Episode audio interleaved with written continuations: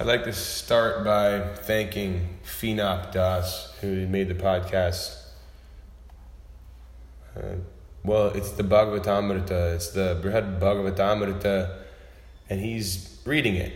And I was inspired because I don't know anything about this podcast stuff, so I thought, why don't I read something so we have an idea of where I'm going to start going as we get into the more interesting podcasts.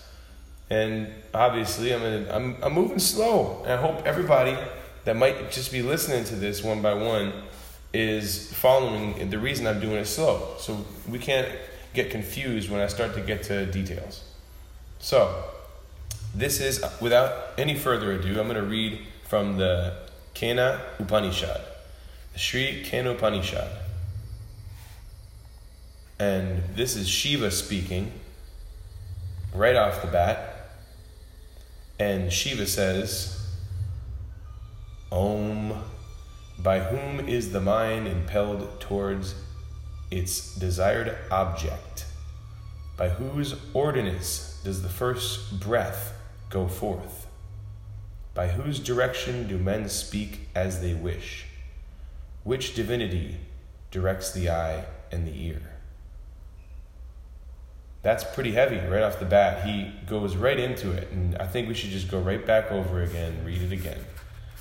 Shiva asks, by first he says Om, and then he says, By whom is the mind impelled towards its desired object?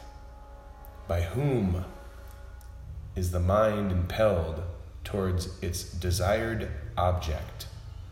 By whose ordinance does the first breath go forth? By whose ordinance does the first breath go forth? By whose direction do men speak as they wish? By whose direction do men speak as they wish? Which divinity directs the eye and the ear? And Shiva is the deepest of the philosophers, and so he's going right into it, right off the bat. We're talking about an Upanishad that speaks, that starts immediately with, a, with Shiva asking a question. And this is Shiva and Brahma speaking, and so Brahma replies Knowing him who is the ear of the ear, who is the mind of the mind, who is the speech of speech, who is the life air of the life air, who is the eye of the eye. By knowing him, the wise attain immortality. The eye cannot perceive him, speech cannot describe him, the mind cannot comprehend him. We cannot understand how he governs all this. He is distinct from both the conceivable, and the unimaginable. He is the Supreme Being. Thus did I hear from those by whom I was taught in days past. Know thou that he is not described by mere words, but by whose power men utter speech, is not the individual soul, but the Brahman who dwells within thy heart as the monitor. He cannot be conceived of by the mind. This is still Brahma speaking.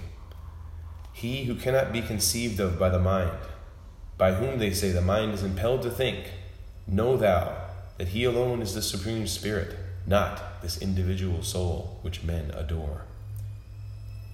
He who the material eye cannot behold, but by whose power the eye sees, know that he alone is the supreme spirit, not this individual soul which men adore.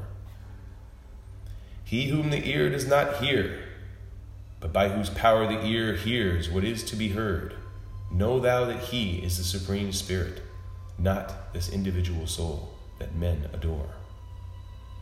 He who lives without the need of prana, the life air, but by whose power prana gives life to the living beings.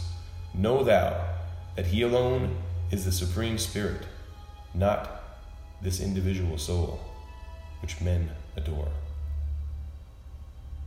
And that is the end of the Sri Kena Upanishad, Part 1. I